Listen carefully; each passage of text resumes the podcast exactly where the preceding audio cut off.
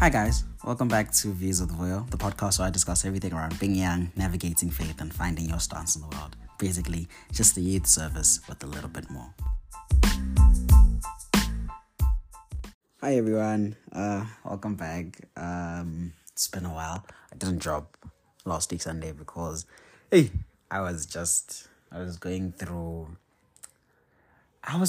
it, because of the weekend I had, so I couldn't record anything, and it's really my fault. I'm really struggling a lot with dealing with procrastination, and just I postpone everything. I postpone everything, and I was just like, I'll record, and then I didn't. And then I went out to work, and then that just made things worse. So I'm back today with it's a short message.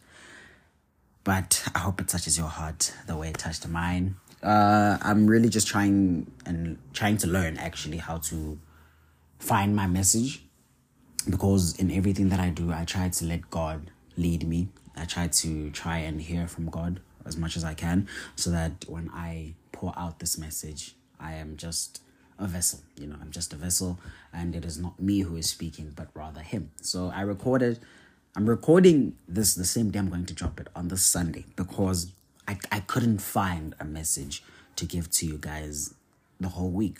And then God just gave it to me last night. So Saturday, gave it to me Saturday night, and then I'm just running with it Sunday morning. Then I'll drop the video. I'll drop the episode later on today. So today's message is, there is purpose in the pain, right? Rick Joyner says, if our life is always easy, it is because we are called to a lesser purpose. There is a correlative nexus between pain and purpose. Your purpose is hidden in your pain. Until you see the purpose in your pain will always remain painful. I believe that goes hand in hand with just living with intentionality, understanding that whenever pain comes, whenever I experience pain, it is always in me to say, what am I learning from this pain? What lesson can be taken from this pain to kind of make me a better person? Because I believe everything that we go through teaches us something. Everything that we go through is preparing us for something. You understand what I'm saying? And the more we are open-minded to letting pain happen, as much as it might be hard, as we are open-minded to letting pain happen, and we are open-minded to seeing what we are learning from the pain, I believe, for one, our lives will be so much better. Romans 5, verse 3-7 says, "We can rejoice too when we run into problems and trials, for we know that they help us develop endurance." So the pain, the trials, the tribulations are actually just a contributing factor to what you prayed for.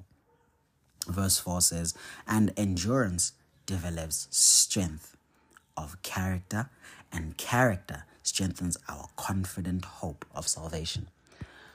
I was listening to a service a couple weeks ago where they said, you have to honestly prepare your spirit when you walk into rooms.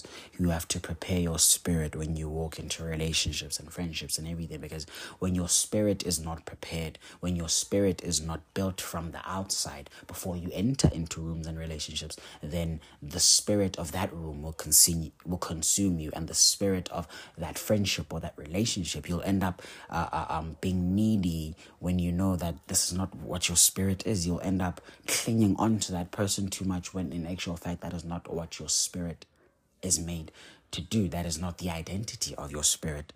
And the endurance develops strength of character, and character strengthens our confident hope and salvation. So the endurance that has been brought on by the struggle and the pain helps us develop character, so that when you walk into the room, the spirit of that room does not consume you. The spirit of that relationship does not consume you, because you are firm in the stance of knowing that this is my spirit and this is what I stand for. And this hope will not lead us into disappointment, for we know how dearly God loves us, because He has given us the Holy Spirit to fill our hearts with His love.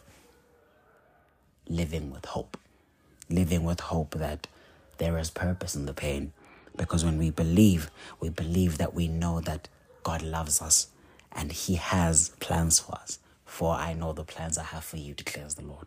Plans to prosper you and not to harm you. Plans to give you hope and a future. You know, and it really just does something to a person when you live intentionally in the fact, in knowing and understanding that each and everything that is happening now is building me. It's very hard. It's very hard to be intentional. It's very hard to try and understand that it's hard for me to take on this challenge and not only take it on, but try to find the lesson in the challenge, try to find a lesson in the pain, try to find a lesson in the loss. It's very hard, but we have to pray to God to give us that strength to say, sit down with yourself and analyze what has happened, to critically analyze what has happened and understand that there's a lesson in this. And this lesson is preparing me for my blessing. So if I don't take this lesson, God will keep on putting me through these pains, these tribulations, these trials, until I take the lesson that came with this pain. You understand what I'm saying? Yeah.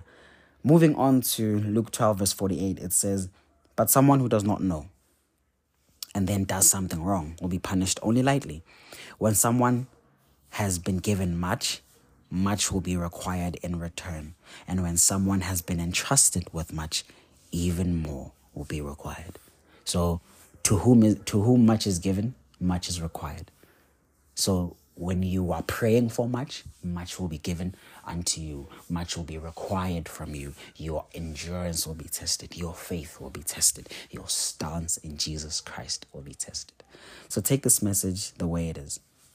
Your morning is coming. Your morning is coming, and you really just have to just endure this pain for a little longer. It sucks, I know, but endure this pain for a little longer.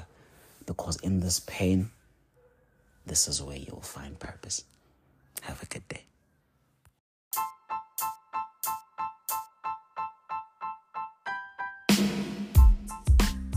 All right, so that's the episode for today. Thank you guys for tuning in.